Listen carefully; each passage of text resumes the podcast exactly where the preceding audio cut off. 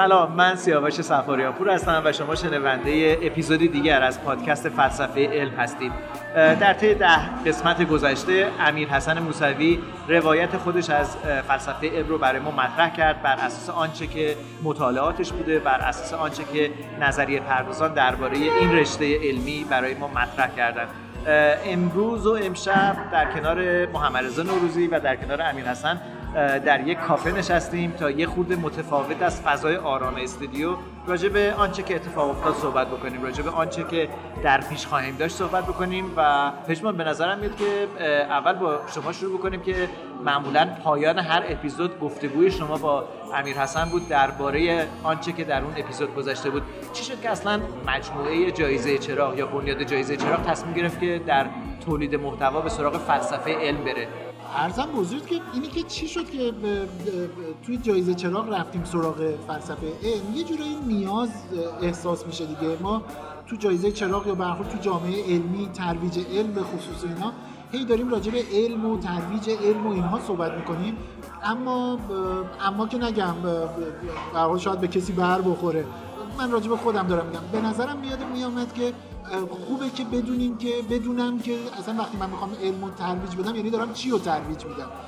و فلسفه علم در حقیقت یه جورایی روشن کننده این سوال بود که وقتی ما داریم راجع به علم صحبت می‌کنیم یعنی راجع به چی داریم صحبت می‌کنیم؟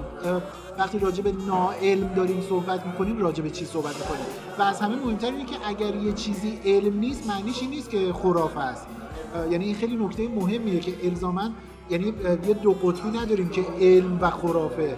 ما علم داریم ناعلم داریم و نمی‌دونم شبه علم داریم و و هر چیزه. و بعدم روی کردهای مختلف. یعنی این فلسفه علم جای خالیش برای همه ماهایی که داریم کار علم می‌کنیم تو هر سطحی.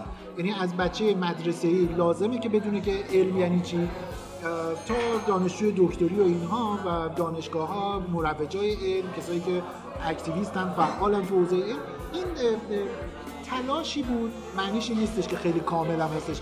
تلاشی بود در حد بزاعت ما توی جایزه چرا؟ برای اینی که بگیم مثلا علم چی هستش. ضمن اینی که این روایتی بودش که یعنی شاید اگر جای امیر حسن جای من و شما کسی دیگری میخواستش که راجع به فلسفه علم صحبت کنه نه اینی که فلسفه جدیدی رو بسازه.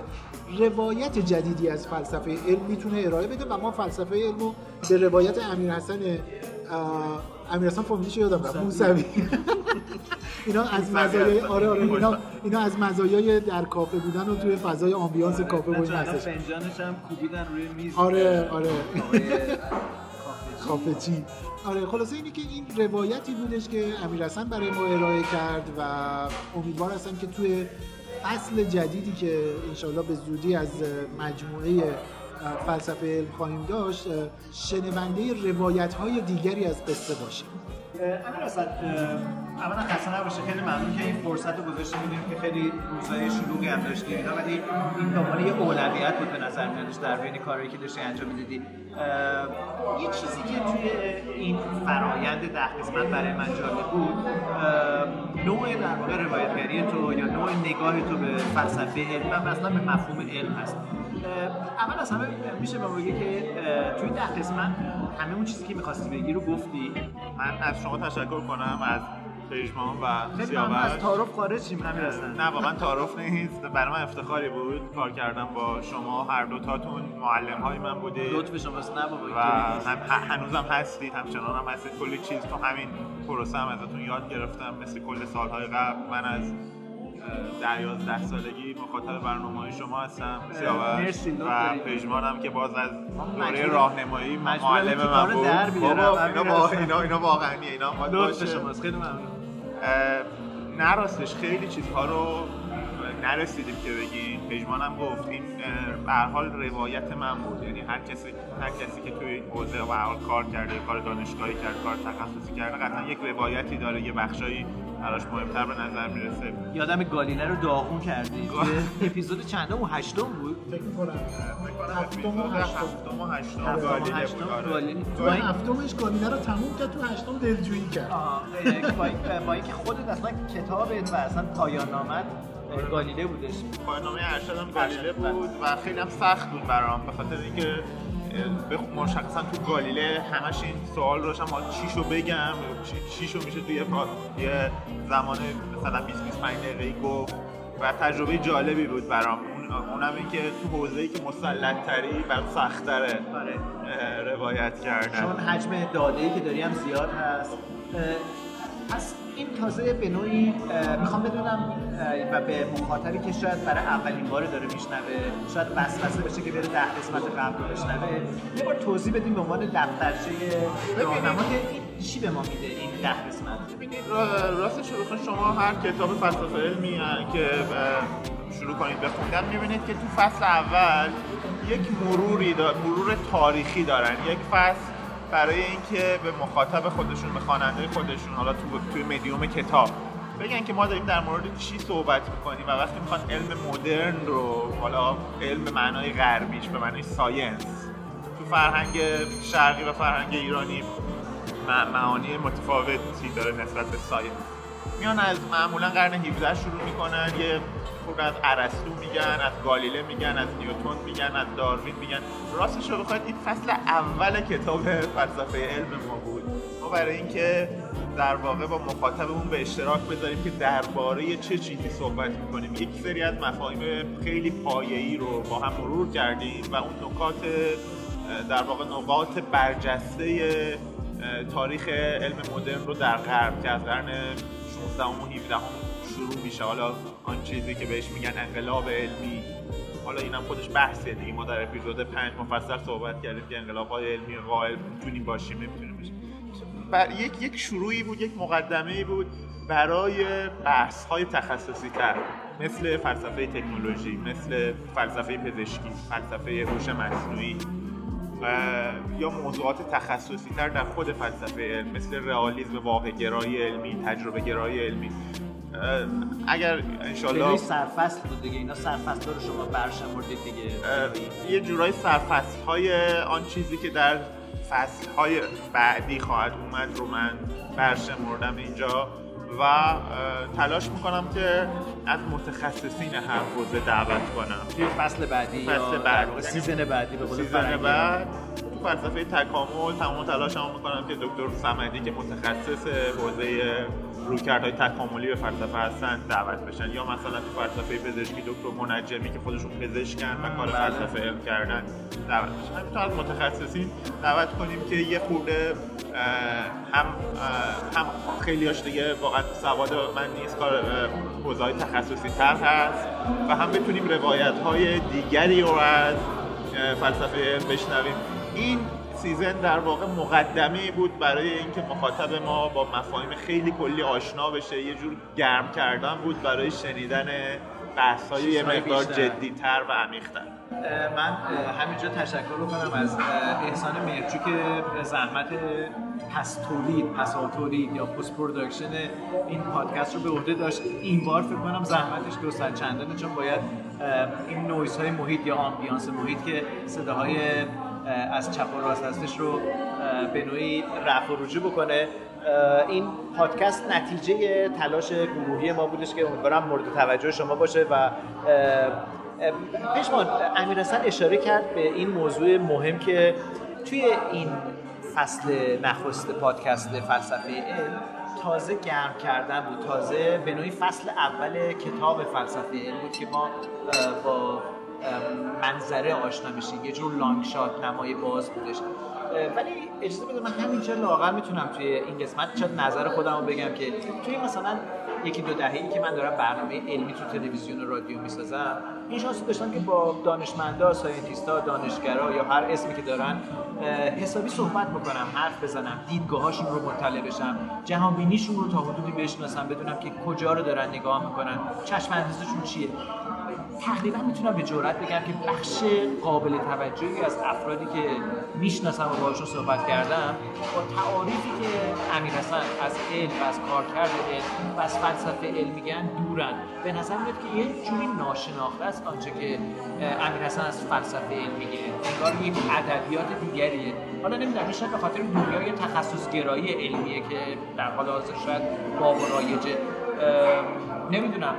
تا هم اینجور نظرت هستش که ما از فلسفه علم خیلی دوریم انگار به ما اصلا نگفتن راجبش؟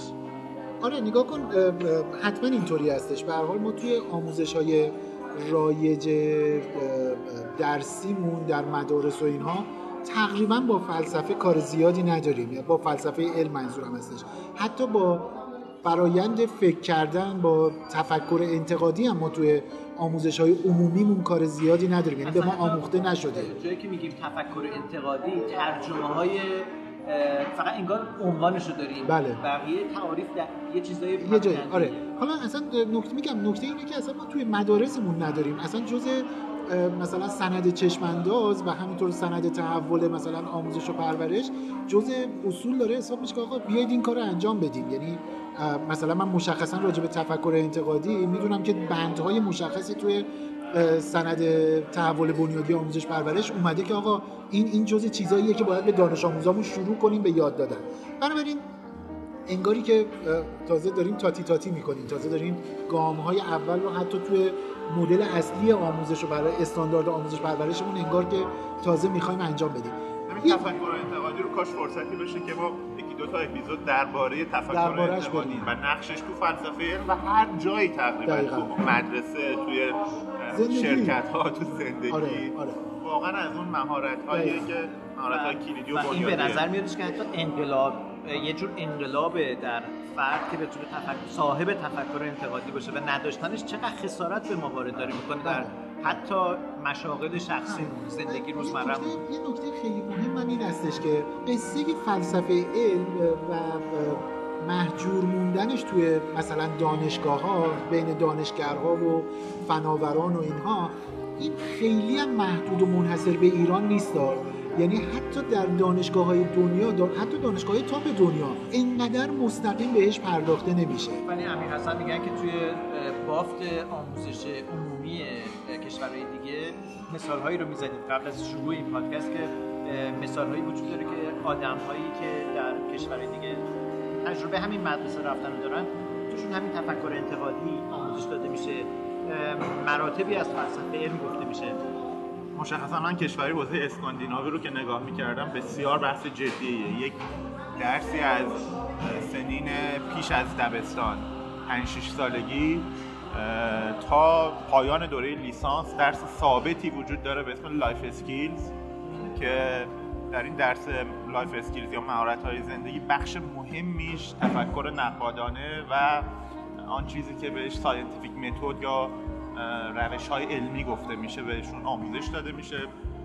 skill های مهم دیگه مثل مثلا سواد رسانه interpersonal communication یا تعاملات ارتباطات بین فردی.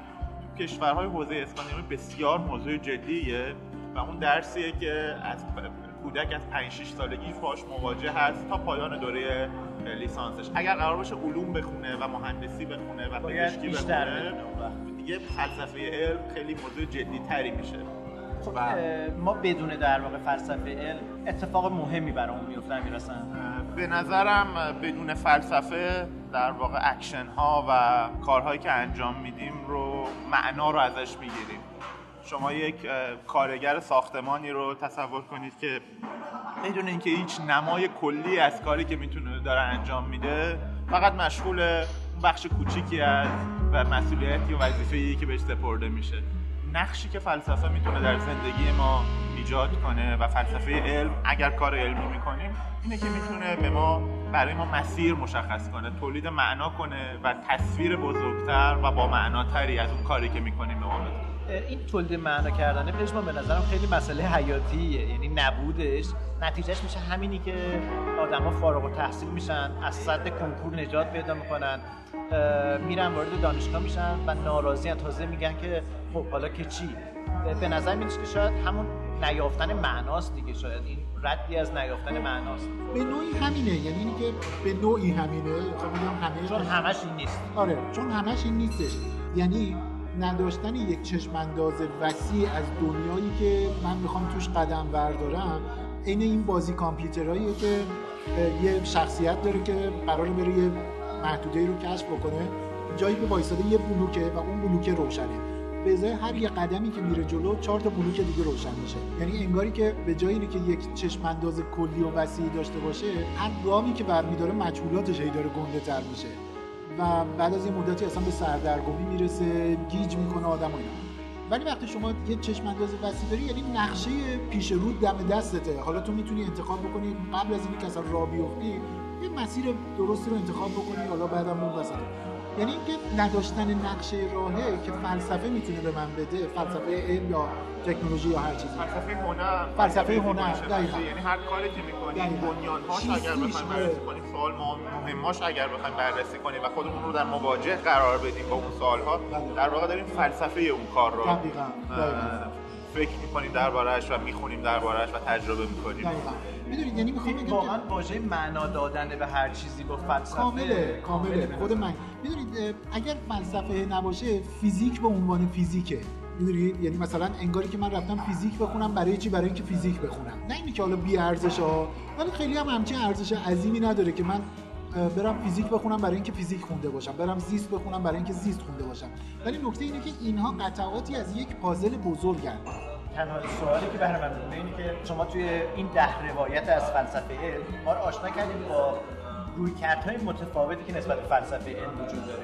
این رویکردهای متفاوت روش ها یا ابزارهای متفاوتی هم در واقع پیش روی هر کدوم از طرفداران خودش ایجاد می‌کنه. این ما رو دچار اختشاش معنا نمی‌کنه. شما مثلا سه یا چهار مدل فکری یا نحوه فکری راجع به فلسفه علم اینا با هم دیگه تناقض ایجاد نمی‌کنه. مثلا اگر توی جامعه ایران یک گروهی از اینها یک گروهی از یک رویکردی از این قوی بشه بقیه رویکردها ضعیف بشه همون انتظار شما رو برآورده نمی‌کنه در مورد جامعه ایران به نظر من یک روایت علم گریزی از فلسفه غالب هست که برای جامعه ما که همینجوریش هم و از علم گریزانه از علم یه خورده یه خورده سطح شد بریم بالا از عقلانیت تصمیم های مبتنی بر عقل تصمیم های مبتنی بر شواهد گریزانه. یه جورایی انگار با هم, با هم جورن. یعنی احتمالا چون جامعه ای هم خروجی چون خروجی هم خواهد داشت. برای همین من به شدت خودم با این اپروچ های علم گریز نسبی گرایی اپروچ های پست مدرن روی های پست مدرن روی های علم گریز از فلسفه با چنین رو- روایت هایی به طور کل که به نظرم مضر هستن. در غرب هم یک اقبال 20 ساله بین مثلا دهه 1960 تا 1970 80 که یک فضای بعد از جنگ جهانی دوم حراس از تکنولوژی، حراس از علم و حراس از عقلانیتی بود. برای اون فضا اونجا هم یه دوره ده 20 ساله‌ای داشت و واقعا تمام شد. چیه دقیقا منظور چیه که تمام شد؟ یعنی اون فلسفه رایج و فلسفه غالبی نیست که در دانشکده های فلسفه بهش توجه میشه. مینستریم نیست. کدومو دارید میگی؟ روی کردهای پست مدرن روی کردهای علم گریز روی کردهای پست مدرن ها الگوریتم بله. یعنی صحبت کردیم تو اپیزود دهم و اپیزود اول و دوم. نسبی‌گرایی یعنی شنی و بالاتر از مثلا اسطوره برای علم قائل نیستن. مثال قصه شاه پریون و مکانیک کوانتوم رو داریم. اینا هر جفتش دو تا روایتن که در هم ارز و هیچ کدوم هم ارزش ذاتی نسبت به اون یکی ندارن. یه همچین نگاههایی.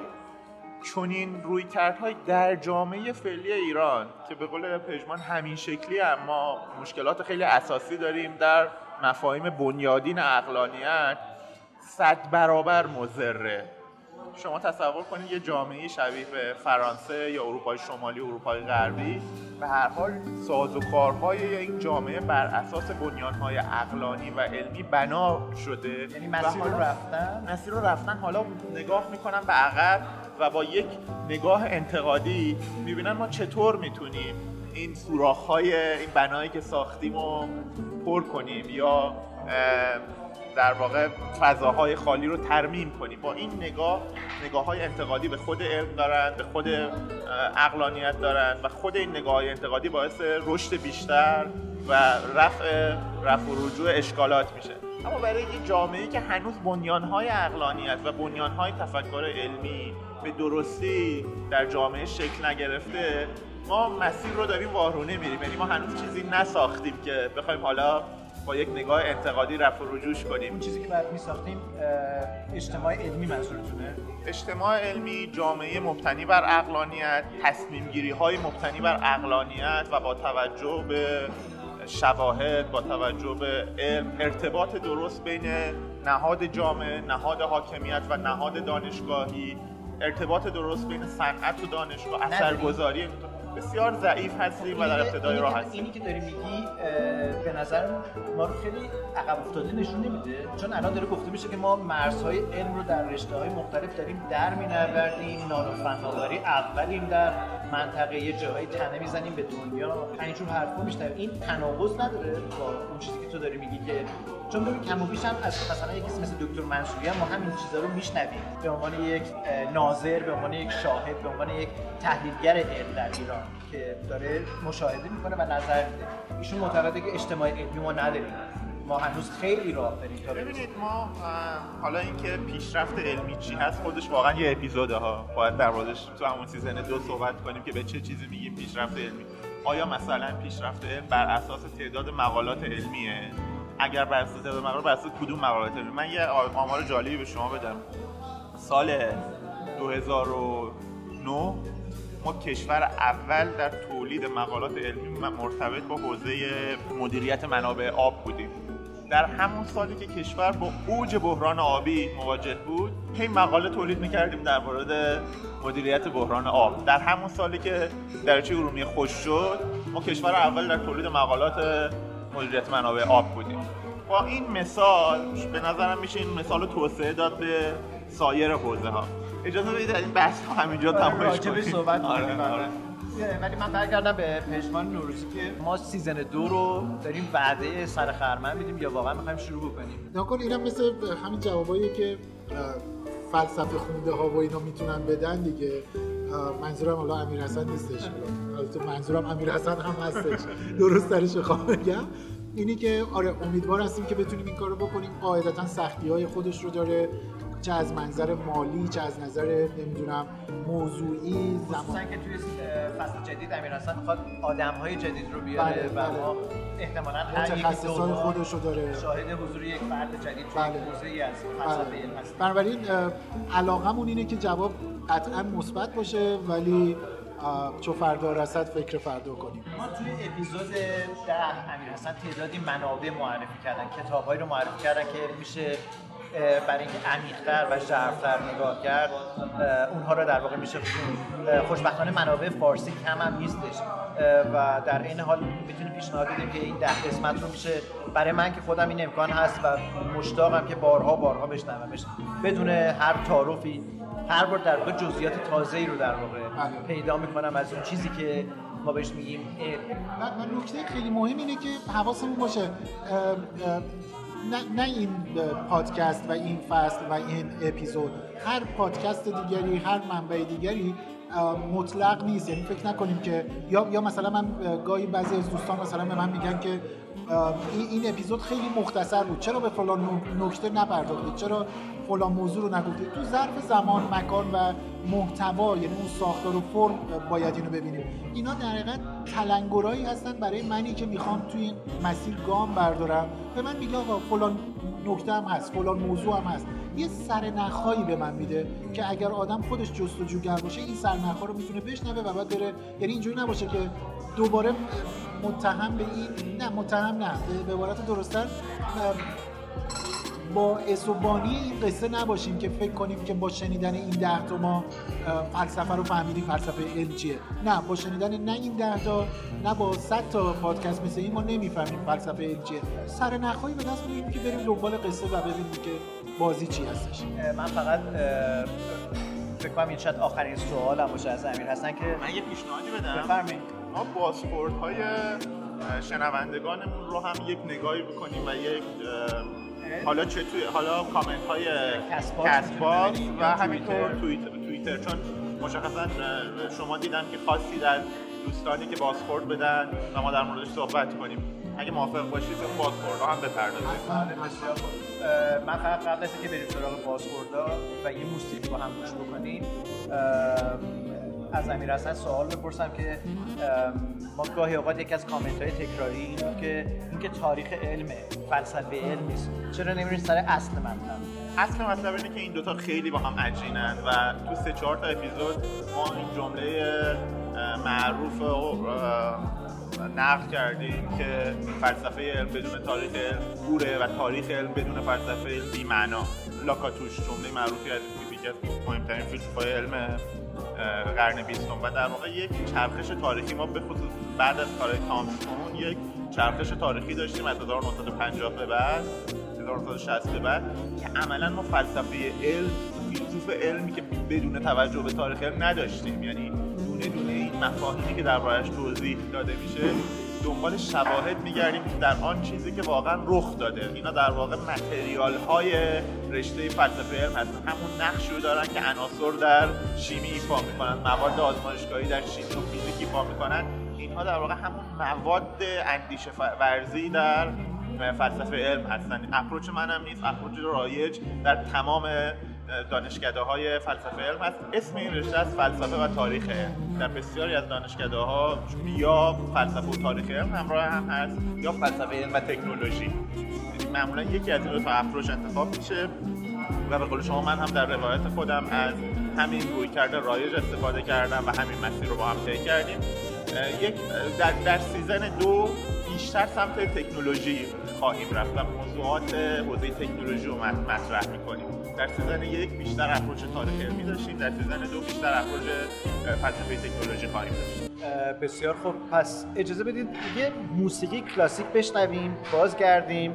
بازگردیم که البته واژه غلطیه. ما همینجا هستیم شما هم همونجا هستید. لطفا موسیقی بشنوید گفتگومون رو ادامه میدیم.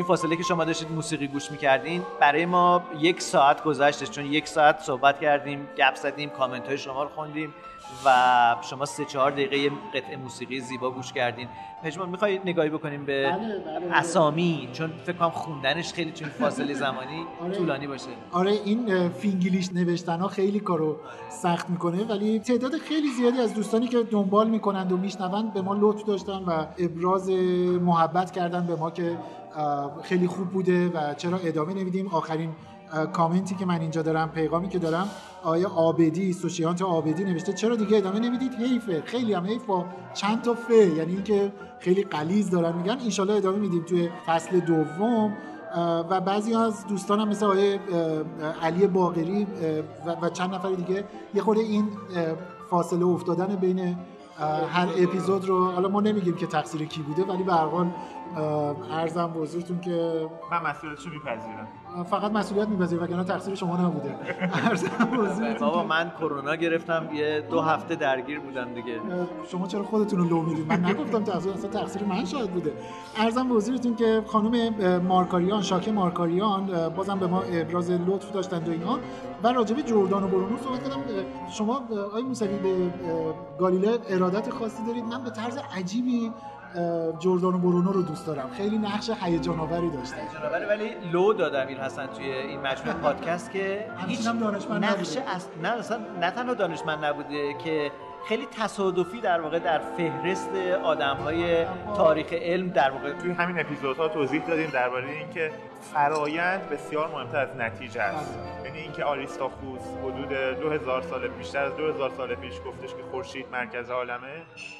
مهم این نیست که. ما جدی نگرفتیم به این دلیل که توی یک فرایند علمی توی یک روش علمی به این. نتیجه نرسیم کما اینکه در مورد خیلی از مسائل ما مثلا تو اسطوره های یونان داریم که به تکامل اشاره شده بله. ولی این حرف رو جدی نمی‌گیریم تا وقتی داروین میاد میاد با یک سازوکاری در یک نظام درسته. مبتنی بر مشاهده و شواهدی میاد با استدلال به این نتیجه می‌رسه حرف بله. ما هم انتقاد ما هم به جردان و برونو به این دلیل در در ردیف تیکو براهه و گالیلو کوپرنیک و نیوتن و دیگران قرار نمی‌گیره که فراینده اون فراینده فراینده اون. فراینده نیست. چی گفته؟ گفته الهام به من شده گفتم من خواب دیدم که این جهان جهان بی‌نهایتیه. میلیاردها ستاره دیگه مثل خورشید وجود دارن زمین های ولی من اصلا با این چیزا. کاری ندارم. من جردان و برونو رو دوست دارم اذیتم نکنید. خیلی هیجان انگیزه. آتیشش هم زدن خیلی دراماتیک منم خیلی دوست دارم. من رفتم ایتالیا. یک عکس از خودم منتشر کردم در صفحه اینستاگرامم. عکسم با بله، مجسمه بله، بله، بله. جردان و برونو در روم هست. منم آره. اون جنبه هیجان انگیز و دراماتیکش برای منم افسانه ها. و قصه های ذهنی من کلنجار نرید دیگه خوب بوده ارزم به حضورتون که دوستان همچنان لطف دارن خانم جعفرزاده خیلی تشکر کردن هم خانم جعفرزاده و من چند تا کامنت دیگه دیدم که واژه ها رو انگلیسیش رو هم میگیم به هر حال ما چون منابع مطالعاتی خیلی از اینا به زبان غیر فارسی هستش دونستن واژه های انگلیسی برای اینکه آره این توضیح هم خدمتتون بدم که ما ما چند اپیزود اول خیلی توجه به این موضوع بله. مشخصا من نداشتم دو سه تا از دوستان کام- این کامنت. بسیار. ولید و درست رو گذاشتن که لطفا این انگلیسی ها رو بگید و ما از اپیزود سوم تا چهارم بود که دیگه هر واژه تخصصی که استفاده کردیم انگلیسیش هم گفتیم بله آقای فهیم همچنان به ما لطف داشتن و یه نکته رو فرمودن که میگن که خیلی خوبه که به مشاهیر فلسفه علم پرداختیم که با مصادیق در حقیقت جلو رفتیم. در ادامه نوشتن که شنیدن که گوتنبرگ و ویلیام گیلبرت و فرانسیس بیکن و اینا هم اینا هم نقشای خیلی مهمی رو داشتن. چرا به اینا نب... چرا که نه؟ در حقیقت پیشنهاد میدن که کاش به اینا بله، بله. میپرداختیم. قاعدتا ما در فصلهای دیگه بیکن یکی از شخصیت بود که من اگه الان برگردم. به آره. عقب حتما باید در ردیف کوپرنیک و نیوتن و. گالیلو و داروین می بود؟ بله بله. نقش بسیار نقش کلیدی داره یعنی آره. و حالا اه، قاعدتا توی فصل دوم جاهایی رو داریم که چون اونجا یه مقداری به موضوعات خیلی مشخص یه بودهای چهارگانه ای داره فرانسیس بیکن که الان که به یه خطاهای ذهن اشاره می‌کنه اگر شناختی. خطاهای شناختی الان که شما با متن مواجه بهش میگن بودهای چهارگانه فرانسیس بیکن بوت قبیله بوت نمایش بوت غار چهار- یه بوت چهار چهار از چهار تا بوت به عنوان خطاهای شناختی مرد اشاره می‌کنه که وقتی الان شما با متن مواجه میشید اگر ندونید رو فرانسیس بیکن گفته به نظرتون می‌رسه که مثلا مطالعه سال 2018 آه، یه. دانشمند علوم شناختیه. که داره به این خطاها اشاره می‌کنه عرض حضورتون که آیه تیارانیان مرویان امیر تیارانیان مرویان هم تشکر کردن و یه نقدی هم به قصه کردن. نوشتن که فرایند درست شاید این باشه که اول یه شخصیتی رو تصویر کنید ویژگیاشو بگید همه اینا بعدا شروع کنید به اسطوره زدایی از شما گالیلا رو ضرب اول با بولدوزر حالا البته ایشون با این واژه ها نگفتم من دارم میگم با بولدوزر از روش رد شدید. بعد از خورده ریزه ها شما سعی کردید یه چیزی هم بسازید. نقد درستیه؟ راستش رو بخواید فرض من این بود که با اون گالیله اسطوره‌ای ما همه اون آشناییم. بزرگ شدیم مثلا یعنی ما اسطوره رو ساختیم قبلا. بله بله. یعنی پدیده ناآشنایی نبود. به نظر من یه خورده میشه از این راحت گذشت یعنی بدون عذاب وجدان من تصور می‌کنم که آیه تیارانیان مثل من حس من نسبت به جردان و برونو ایشون به گالیله این حسو دارن. البته واقعیت شو بخوای من تو اون اپیزود توی استودیو نفسم بند آره، اومده بود. از اون چیزایی که عرق کرده بودی. آقا گالیله رو چرا دارید لیل می‌کنید؟ یکی رو دیگه بذار برامون بمونه امیر هستن ولی واقعا خیلی ممنون که دوستان یعنی این نشون میده که گوش میدن دقت دارن و براشون مهمه و خب خیلی نقد برای من به شخص ارزشمند فکر کنم برای هر ستامون ارزشمند هستش. ابتدای ابتدای پادکست فلسفه علم اگر به من می‌گفتید که بعد از ده اپیزود 38 هزار بار این پادکست شنیده شده. من مطمئن بودم. که مطمئن بودم که شما دارید شوخی می‌کنید یا اغراق می‌کنید. به این دلیل که موضوع موضوع به نظر من اون لحظه اینطور می‌رسه که موضوع موضوعی نیست که بتونه خیلی مخاطب پیدا کنه به دلیل زبان فنی که داره. دست کم انتظار نداشتم که تعداد سابسکرایبرام هم عدد بله مشترکین. مشترکین. فقط در کسب فقط در کسب 6 و 14 حساب. بله. یکی از خیلی خیلی این انرژی بخشه برای من و کلی الان انرژی دارم برای season های بعدی با کمک شما دو عزیز. خانم یا آقای MS که حالا اون آیکونشون ولی ال نفهمیدم چجوری MS ولی ال حالا خیلی خیلی سرراست و مستقیم نشدن آقا لطفا از بحث گالیله بیاد بکشی بیرون بیاد این قصه را و گفتن که لطفا از بحث گالیله بیرون بیایید. دقیقا اینو گفتن آره حضورتون که و بعد اضافه کردن که فلسفه جدید کوانتوم و نسبیت رو دریابید. آره توی season دو ما مشخصا وارد حوزه های تخصصی تر و باریک تر میشیم. یعنی حتما یک اپیزود درباره فلسفه مکانیک کوانتوم که موضوع خیلی کلیدی علیت نگاه ما رو به علیت تغییر داد. و همینطور فلسفه علم آینشتین. آینشتین چه تأثیری روی روند فکری ما گذاشت و موضوع نسبیت. این که این, چیزی که رو لغلقه زبان هست همه چیز نسبی است. آینشتین ثابت کرده که همه چیز در اون جهان در این جهان نسبی است. اینها رو تدقیق می‌کنیم. عمیق‌تر به موضوع نگاه می‌کنیم تلاش می‌کنم که متخصصین موضوع بیان. یعنی فر... مثلا از دکتر منصوری دعوت می‌کنیم. دکتر منصوری فلسفه علم. بله، بله، با بله. حفظ احترام به دکتر منصوری فیزیک.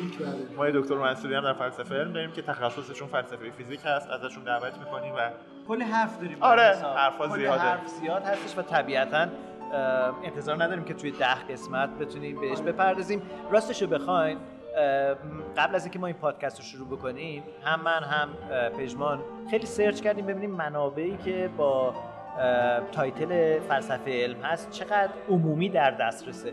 واقعیت اینه که خیلی منابع کمی داریم. این به هر حال یک امکانیه. صوتی خیلی کم بود.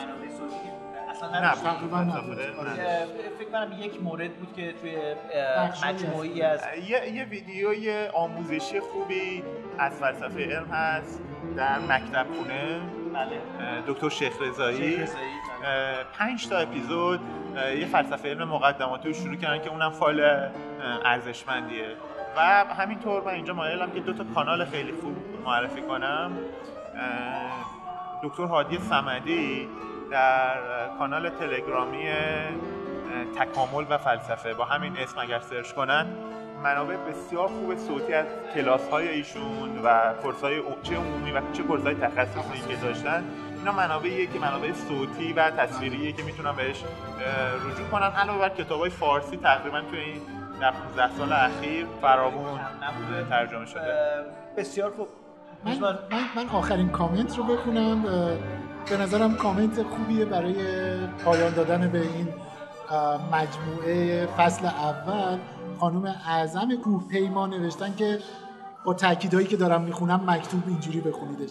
نوشتن آهان الان شد. من اشتباهی داشتم هاگیر واگیر گوش می‌دادم. این شد پادکست.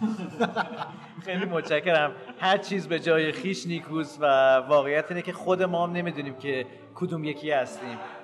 سازنده پادکست فلسفه علم هستیم یا هاگیر واگیر. من هم که از طرفدارای هاگیر واگیرم خیلی ممنونم. ما راستش بخواین ترکیبی از همه اینا هستیم به نظر خود من. و بهترین ها رو براتون آرزو می‌کنم. من سیاوش سفاریان هستم به اتفاق پژمان نوروزی و امیر حسن موسوی ازتون خدافزی می‌کنیم. شما با تکامل قسمت دهم رو تمام کردین. با چی قسمت اول سیزن بعدی رو شروع می‌کنید؟ احتمالا فلسفه تکنولوژی. فلسفه تکنولوژی که خیلی بحث راجع بشه. شاد باشم. خداحافظ. خدا نگهدار. خدا نگهدار. Oh ma douce souffrance, pourquoi s'acharner, tu recommences Je ne suis qu'un être sans importance. Sans lui, je suis un peu paro. Je déambule seul dans le métro. Une dernière danse pour oublier ma peine immense. Je veux m'enfuir, que tout recommence.